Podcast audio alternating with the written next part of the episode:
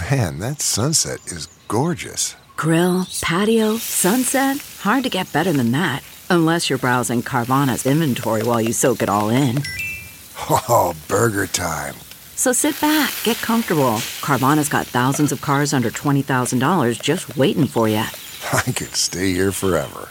Carvana, where car buying meets comfort meets convenience. Download the app or visit Carvana.com today. Welcome to Money for the Rest of Us, a personal finance show on money, how it works, how to invest it, and how to live without worrying about it. I'm your host, David Stein, and today is episode 88, and it's titled, Are You a Stock or a Bond? It is Christmas week here in Idaho. We will again have a white Christmas. That's pretty standard because it's cold in the winter, which is why we often go to Phoenix where it's sunny and warm. And I thought about not doing an episode for the holidays. I know a lot of shows, podcasts don't do episodes over the holidays, but I'm used to doing episodes, and it's still early in the holiday week, and I have some thoughts and some things that I've been considering and wanted to share.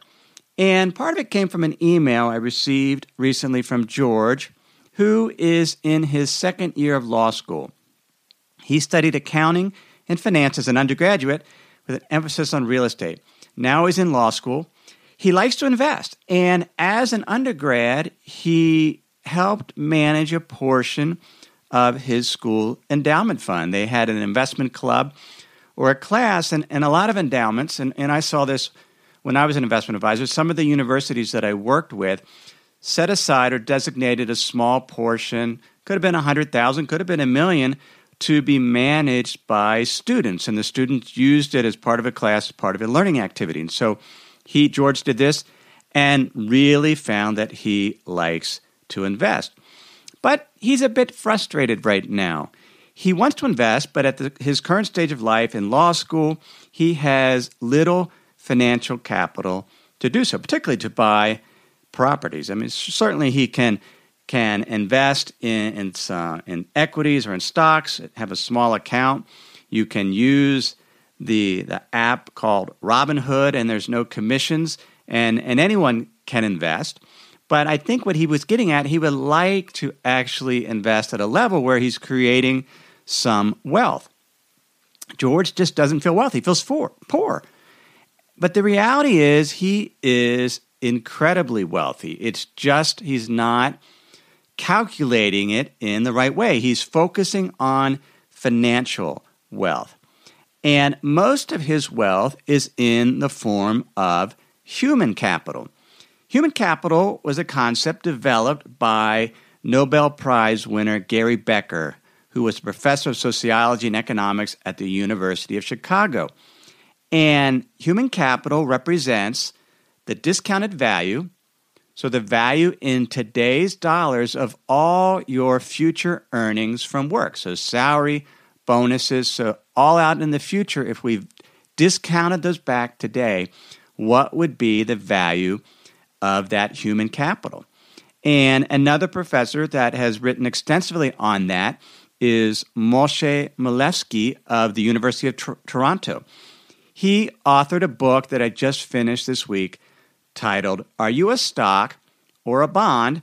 Identify Your Own Human Capital for a Secure Financial Future. And so I grabbed the title of that book for the title of this episode. So George, if he looks at the value in today's dollars of his future earnings as an attorney, if he practiced over the next 30 years, that could be millions in terms of human capital.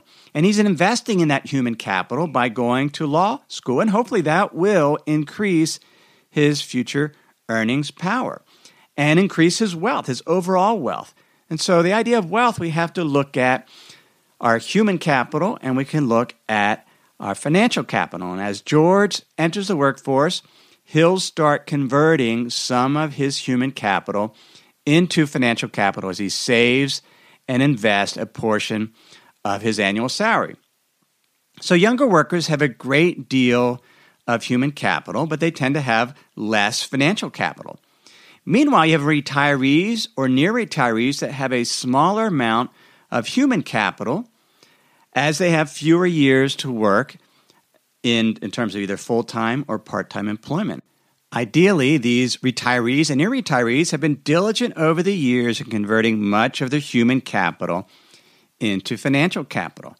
But many haven't. I recently got an email from Fran who talked about some of these individuals that might have been in the arts or in academia or just were in professions where really they didn't give much thought to money at all. They were living fulfilling lives, and then they start to get into their 50s, perhaps their 60s, and are realizing that the level of financial capital that they have might not be sufficient to sustain them through retirement.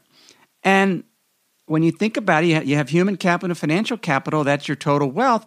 If you don't have sufficient financial capital as you age, as you get into your 50s, you just simply have to maximize the value of your human capital by working longer. And there really isn't any other choice or magic bullet. Now, ideally, that work will be in an area that you find fulfilling, that you can do into your 60s, perhaps into your 70s.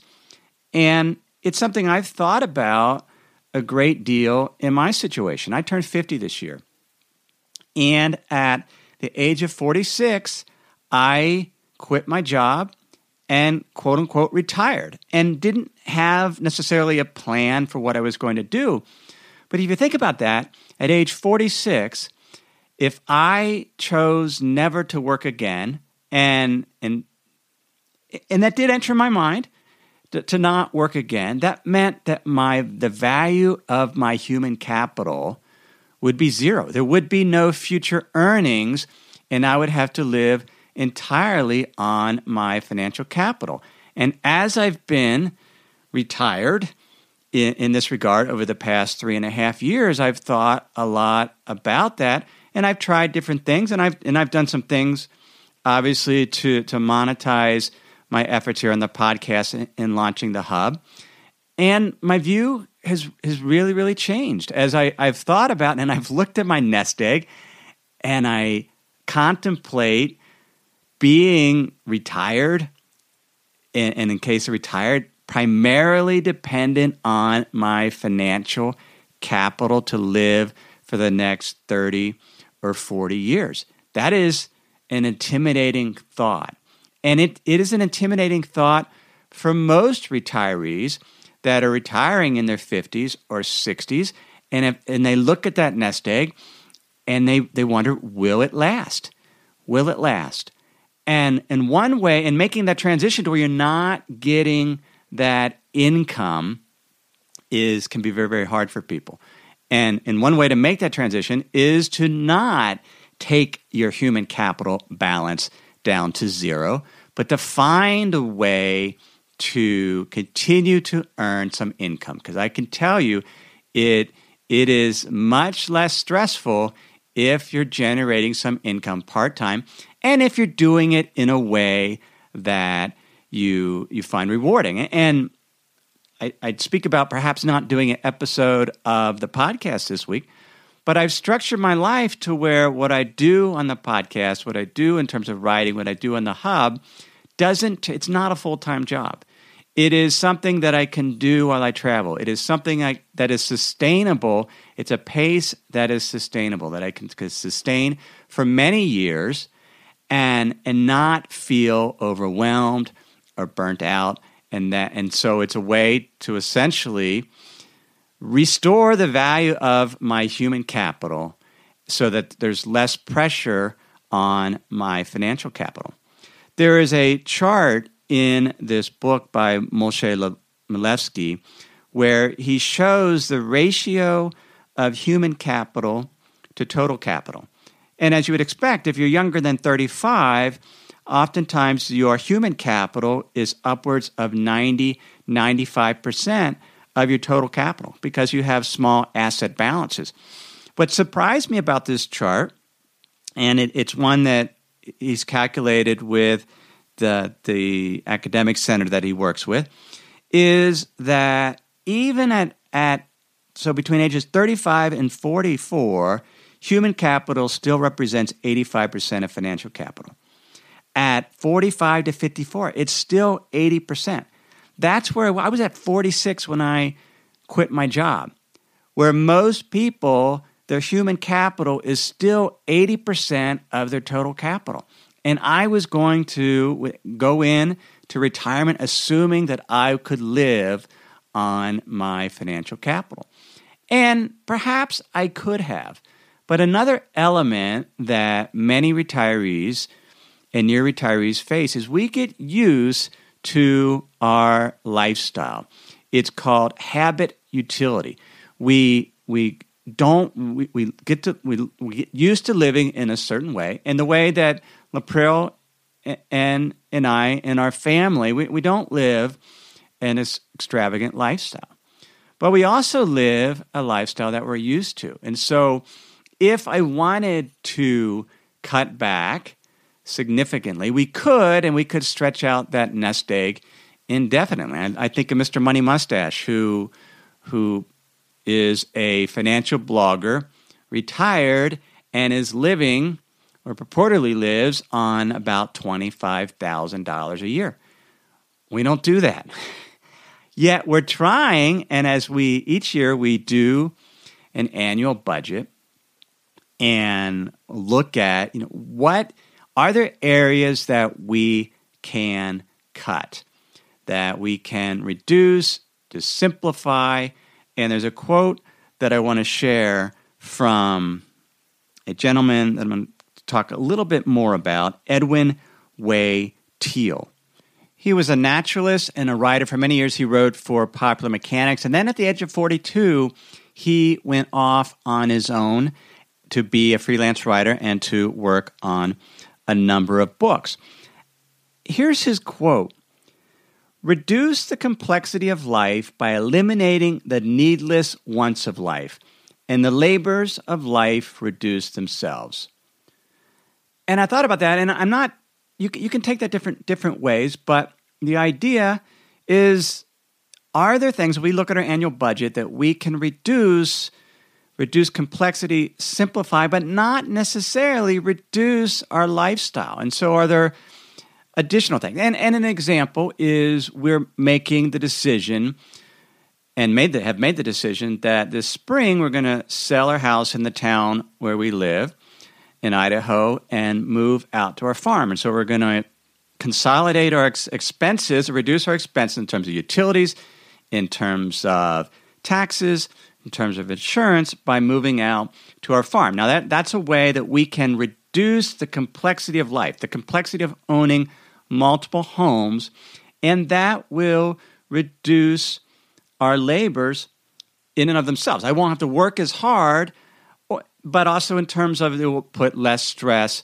on our financial capital, and I won't need to convert as much as my human capital to financial capital if there's ways to reduce and simplify our annual expenses without necessarily changing our lifestyle, because there is this concept, the idea of habit utility is you get used to something. If you always fly first class, like I often did because I got upgraded, sitting back in coach, you feel like you've lost something. Now I'm in coach all the time, and I've gotten used to that. And it's like anything. You have a lot of space in your backyard, and you move to a house with a tiny backyard, and you feel like you lost something. But eventually, I guess you even get used to that. Let me pause here to share some words from this week's sponsors. Quick math. The less your business spends on operations, on multiple systems, on delivering your product or service, the more margin you have and the more money you keep. But with higher expenses on materials, employees, distribution, and borrowing, everything costs more.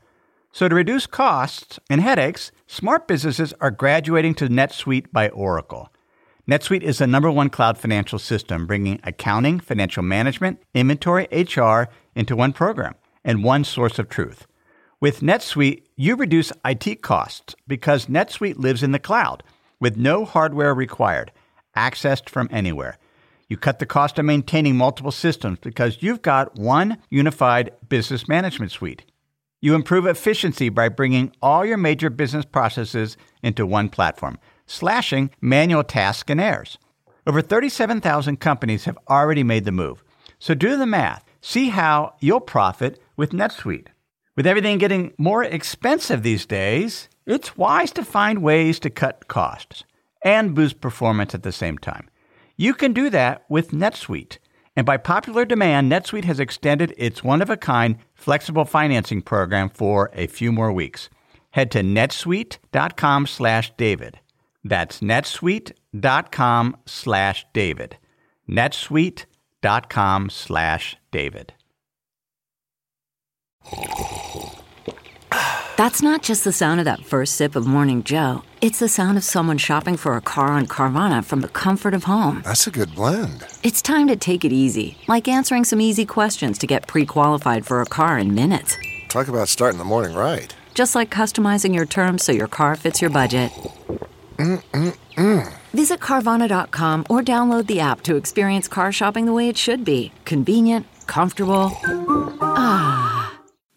So, I'll talk a little bit more about Edwin Teale in a few minutes. But let's get back to this idea of human capital and financial capital as it equates to asset allocation. How do you incorporate human capital into your asset allocation? Well, just as financial assets such as stocks and bonds have different levels of risk as measured by the variability or volatility of returns, different employment situations can be more or less risky as measured by the variability of earnings. For example, tenured university professors have little expected variability in their future earnings powers. They're unlikely to be laid off. So their human capital is like a short-term government bond, sure and steady. That check's going to come in every year as they continue to teach. Now, if you compare that to a commission-based mutual fund wholesaler, and what a mutual fund wholesaler does is they go and they meet with brokers and other financial advisors and market mutual funds. Their income potentially could be very volatile if they're a commission-based or they have a portion of their compensation that is commission-based. There could be some variability there, particularly because as the stock market sells off, if there is a severe bear market, oftentimes their employers want to reduce their expenses, and so wholesalers could be laid off. And so their human capital is more stock-like given the potential for highly variable earnings and the risk of getting laid off during a stock market downturn. So how should a university professor invest their financial capital compared to a mutual fund wholesaler in light of this idea of human capital? And this is some of what Moshe Milevsky talks about in his book. His view is that if your human capital, your earnings are volatile and potentially could be cut off and could vary year to year, you're much more like a stock your human capital is, and so your financial capital should be invested more conservatively, less investments in highly variable assets such as stocks. Conversely, if you're the university professor where your earnings are pretty steady and unlikely to be laid off, you can invest even more aggressively. And he even talks about potentially using leverage and in the financial capital or the investment portfolio in order to maximize those returns because the human capital is so steady. Now, younger workers have very high human capital balances. So if they have a loss in their financial capital account, their investing account, because those balances tend to be small, they have this human capital to offset. And so younger workers can often take additional risk and have more equity exposure. But the point of Milevsky is we can't ignore our human capital. When I quit my job at 86 and my human capital went to zero, that put a lot of stress on my financial capital. I couldn't B, invest primarily in stocks anymore, like I did when I was working full time and I had my 401k plan that I was trying to maximize there. I had a much higher weighting in stocks. Once my financial capital balances got larger and I had to depend on it, I definitely was much more conservative in how I invest and continue to be more conservative in how I invest. And so one reason as I look to, again, expand my human capital in terms of my business endeavors related to the podcast, the hub, and other things I do, is to allow me potentially to take more investment risk in my financial capital portfolio. Now, there are also risks to your human capital, and there could be an unexpected surprise. Death, early mortality, disability could, if you have a family, in my case, right, when I was working full-time, if I passed away unexpectedly, taking my human capital to zero, forcing my family to depend on the financial capital that we have or the human capital that they could generate. One way I hedged against that was having life insurance. Life insurance allows us to hedge and protect our human capital. And so as we age, we have less need of life insurance as a hedge against human capital. Now, perhaps one has life insurance as part of an investment program, but in terms of its basic use to protect against a disruption in human capital, life insurance becomes less needed as you age. Disability insurance the same way. That is there to protect against human capital disruption. Let's return to Edwin Way Teale. In his 40s, he decided that he wanted to leave his employer, Popular Mechanics. And so suddenly his human capital became more risky as he became more independent. Now, I don't know how he then invested, but he felt sometimes when we get into our 40s, we start to think about where we have been. You could call it a midlife crisis. I don't like to use that term. But you start to think maybe there's a different way. And that's exactly where he was. Here's his quote. And this is from an essay I'll link to in the show notes. Or if you remember my Insider's Guide, you already got this link. You can sign up for my Insider's Guide weekly email with the show notes, a summary article at moneyfortherestofushub.com. So this essay it's called Edwin Way Teale's Healing Journey of North with a Spring. And North with a Spring is a book that Teale wrote. This essay was by Peter Chytister. And so he had a number of quotes by Teale. And Teale was talking about the 40s. He says, quote, "The 40s are the slack water years of life. The tide has ceased running in one direction, but it has not begun to flow in the other. Youth is the flood tide, age the ebb. The 40s lie between. Here, then, is a time for gambling on ourselves, for making, in the Emersonian sense, the highest investment of all. At 42, while my health is good, while I'm at the top of my work at the magazine, while I have the best financial prospects, the time is right to dare to live according to the pattern of my mind." So he decided to leave the magazine and write full-time for himself. Now, he prepared himself to do that. He made sure he didn't make any huge financial commitments so that he could have some flexibility in terms of his lifestyle. He got invited by one of the high-profile people in New York to join the exclusive Players Club. And I assume this was like a country club. I'm not even sure what it was. This was in the mid-40s and probably would have cost some upfront payment, probably would have to spend just to sort of keep up with the Joneses. And Teale declined, and he wrote in his journal, "I want to be free to jump when the jumping time comes, to live in the dunes with almost no income in order to write a better book." And that's what he did. He left and started writing. He wrote a number of books, and one of the ideas that he wanted to do was he had learned from this professor at the University of Pennsylvania, Dr. John Fogg, that spring in the United States tended to move at a rate between 10 and 15 miles per day and ascends a mountain range at a rate of 100 feet per day.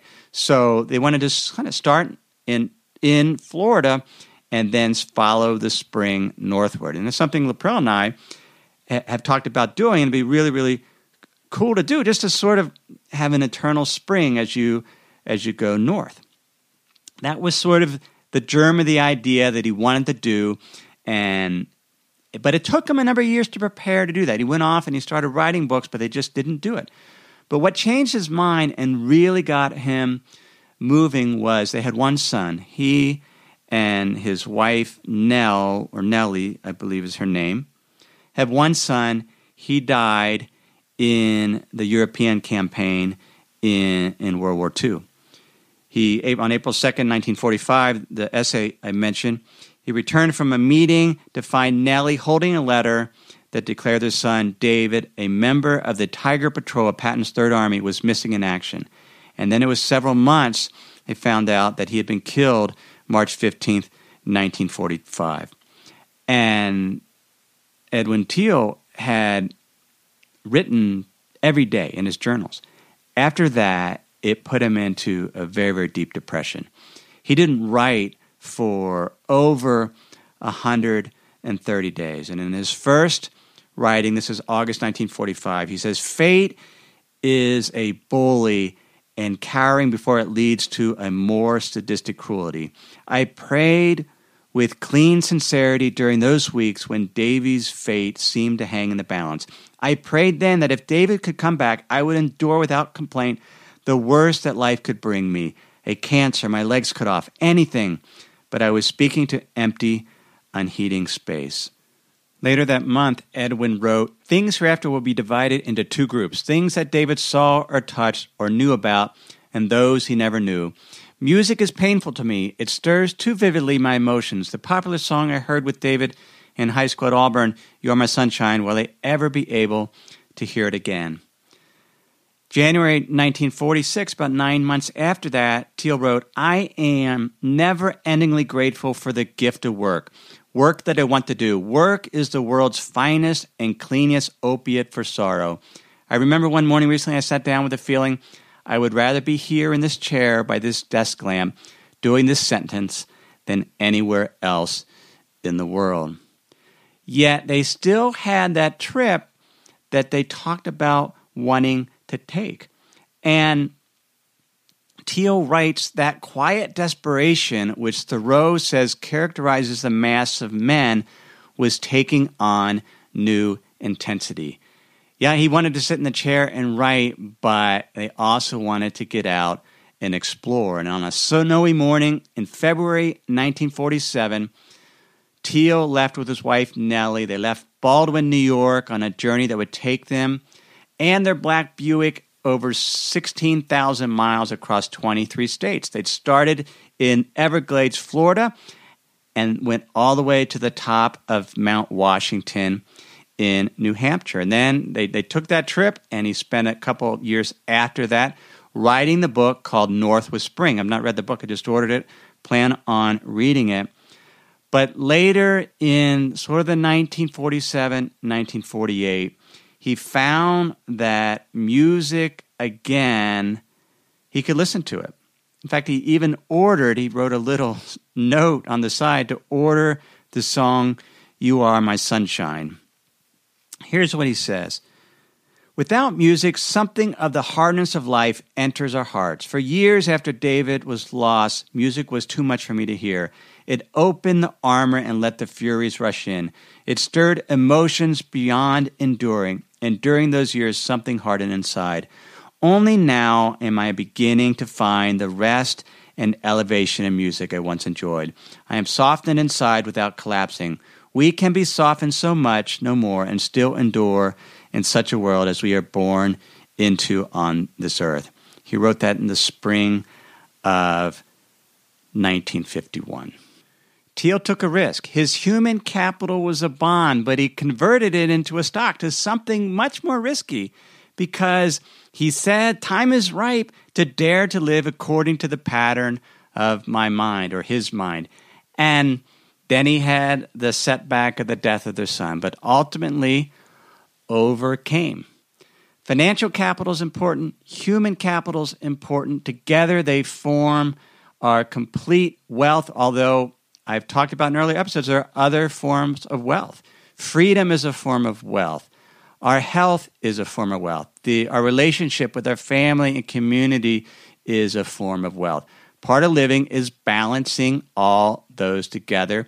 There's the financial aspect. If our career and our earnings are more risky, we probably should be a little more conservative in our investing. And if our career and our earnings from work are pretty much set in stone, then we can take more risk in terms of our financial capital. On the Money for the Rest of Us Hub, as I've thought about, as we close out this year, things that I'm considering, how can I improve this educational platform? As a quote-unquote retiree, and I get questions from near retirees, those that are younger, those that are actually retired, and the questions are, how do I invest my money? How much should I save for retirement? How should I spend money in my retirement? How do I make sure I have enough so it lasts throughout my retirement? Which bucket should I take it from, such as tax-deferred bucket, taxable bucket?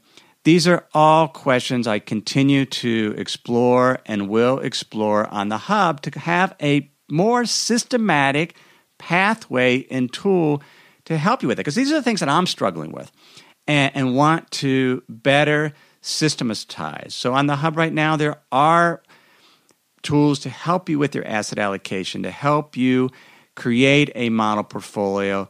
I'll continue to add additional tools to figure out how much to save for retirement, how much to spend in retirement, and we'll continue to build that out together. Much of what the Hub is today is from input of members of that, and I appreciate that because they provide guidance to have a tool that we can all use. So you can get information for that at moneyfortherestofushub.com. Everything I've shared with you in this episode has been for general education only. I'm not considered your specific risk profile.